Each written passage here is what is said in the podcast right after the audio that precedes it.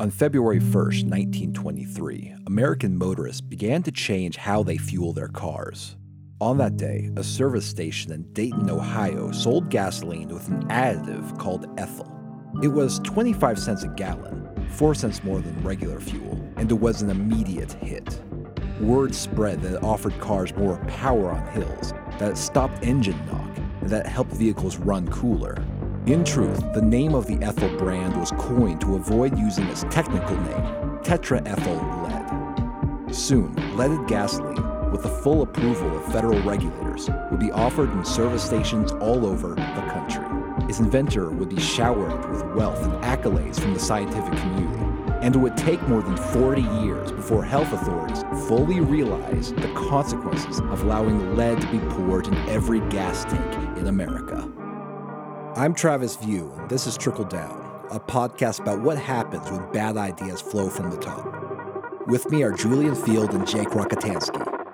Episode 15 Earth's Most Destructive Organism, Part 1.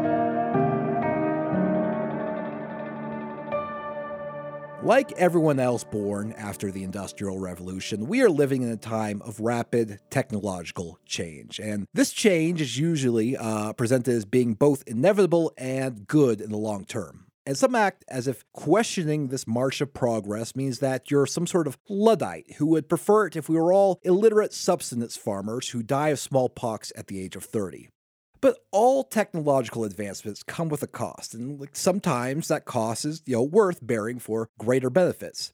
Other times, the costs of advancements are much greater than any benefits. The problem is that, like in popular culture and usual education, we're only told about the inventors and captains of industry that supposedly helped people. We're told about Thomas Edison, who invented the commercial light bulb and illuminated the world, or uh, the Wright brothers, who gifted humanity with powered flight. And there's much less focus on technological breakthroughs that are ultimately disastrous. But there are instances where inventors and tech entrepreneurs are not heroes of humanity in like the Ayn Randian sense, but villains who would have done more good if they did nothing at all. And so, for this and the next two episodes of Trickle Down, uh, I'm going to talk about one of the most famous instances of an inventor creating things that harmed both the planet and humanity in general, and that is the inventor Thomas Midgley Jr. Oh, I thought this was going to be about us and the podcast. Well, I can only hope to be as harmful as Thomas Midgley Jr. Honestly, he's a he's the king. He's he in terms of uh, one man wrecking ball, one man poisoner of and uh, cancer causing entity. He is uh, he's he's he's quite the quite the goat. So he invented two things that were used all over the world. So, firstly, he invented leaded gasoline. So, this helped car engines operate more efficiently, but at the cost of spewing poisonous gas everywhere. Hmm. The second invention is chlorofluorocarbons, or CFCs. And these are substances which were sold under the brand name Freon and had widespread applications in refrigerators and aerosols. But it was eventually discovered that these, these CFCs were eating away at the ozone layer in Earth's atmosphere. And ozone depletion allows more UV radiation to reach the Earth's surface, which can lead to skin cancer, cataracts, and weakened immune systems. The fact that a single individual invented both of these things, which were slowly killing humanity before they are eventually phased out, led environmental historian J.R. McNeill to comment that Midgley, quote, had more adverse impact on the atmosphere than any other single organism in Earth's history. oh my gosh. I know, it's, it's quite a legacy. I'm feeling insecure. Don't worry, Julian. Nobody, nobody on Earth present uh, can do as much environmental harm as this guy. Yeah, I know that's my point. I can never live up to this hero. No, no. Before Thomas Midgley died in 1944, he didn't see himself as destructive because the scientific community actually showered him with praise and prizes and accolades during his lifetime. And he didn't even have a reason to believe that he was doing anything bad because government regulators who were tasked with protecting the American public gave his inventions a pass. This is a super fascinating story for me because it represents a complete failure of tech entrepreneurs to consider the adverse impacts that their inventions might have, a failure of the scientific community to check on one of their own, and a failure of the supposed protectors of the public interest to do their jobs. And all of these failures basically meant that the generation after Midgley uh, was forced to clean up his mess.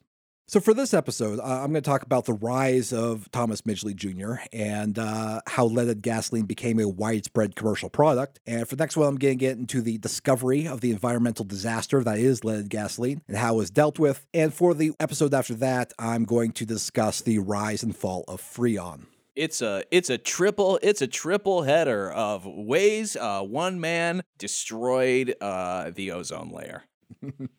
So let's start at the beginning. So uh, Thomas Midgley Jr. was born in 1889 in Beaver Falls, Pennsylvania, but he grew up and attended public school in Columbus, Ohio. At the age of 16, he was sent to a college prep school in Stamford, Connecticut, and it was immediately obvious that he was a unique genius. You know those stories that end with, and that young boy who said that thing to the teacher was Albert Einstein. Well, he had his own version of this while attending this school, which was called Betts.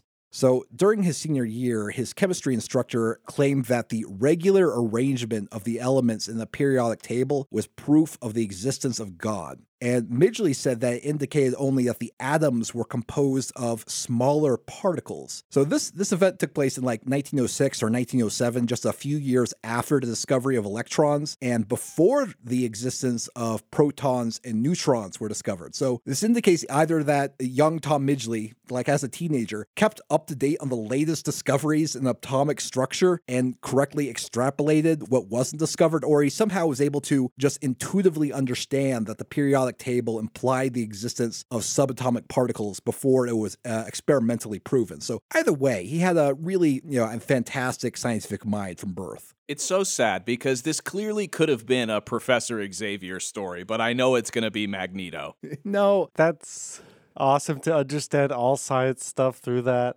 That's, That's cool. first two doctors I thought of. Yeah. This is when you think of yeah, scientific genius, you think of, you know, Marvel comics, of course. Yeah. Yeah.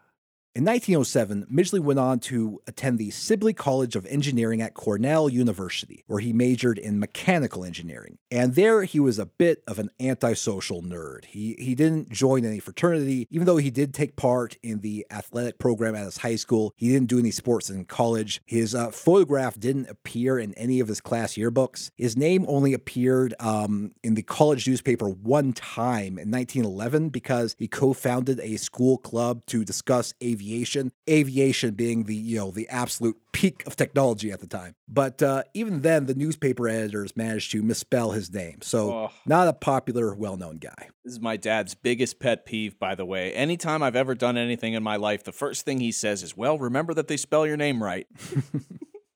Now, despite not being well known among his peers, his brilliance was evident to the school administrators. And we know this because a recruiter from a company called the uh, National Cash Register Company wrote seeking to uh, know the identity of the school's most promising engineering graduates. And the administrators gave that recruiter just one name Thomas Midgley Jr. This was back when uh, you know the cash register actually was like a you know a, a piece of high tech. And in fact, the National Cash Register Company had a research and development wing called the Inventions Department, which hired brilliant engineers to tinker and come up with new ideas for the future. This is so cool because they couldn't have predicted back then that their invention would be used as the sound effect for anti Semitism on YouTube. Hey there, you've been listening to a sample clip of Trickle Down. This is a side project that uh, I've been working on. It's a 10 episode series about misinformation and bad ideas that flow from high authority sources. I think it's fascinating, and I mean, it's a way for, I guess, me to explore the way people who should know what they're talking about don't always actually. I'm not gonna lie, uh, some of it's kind of a bummer, but um, if you're anything like me, that's actually more of a reason to dive into the subject matter. Like with the premium episodes of QAnon Anonymous, all the episodes of Trickle Down are available to people who support us through Patreon. Uh, still the same five bucks a month, double the extra content, same price that we've been doing since 2018. We are inflation proof. Inflation proof. Inflation proof. Inflation proof.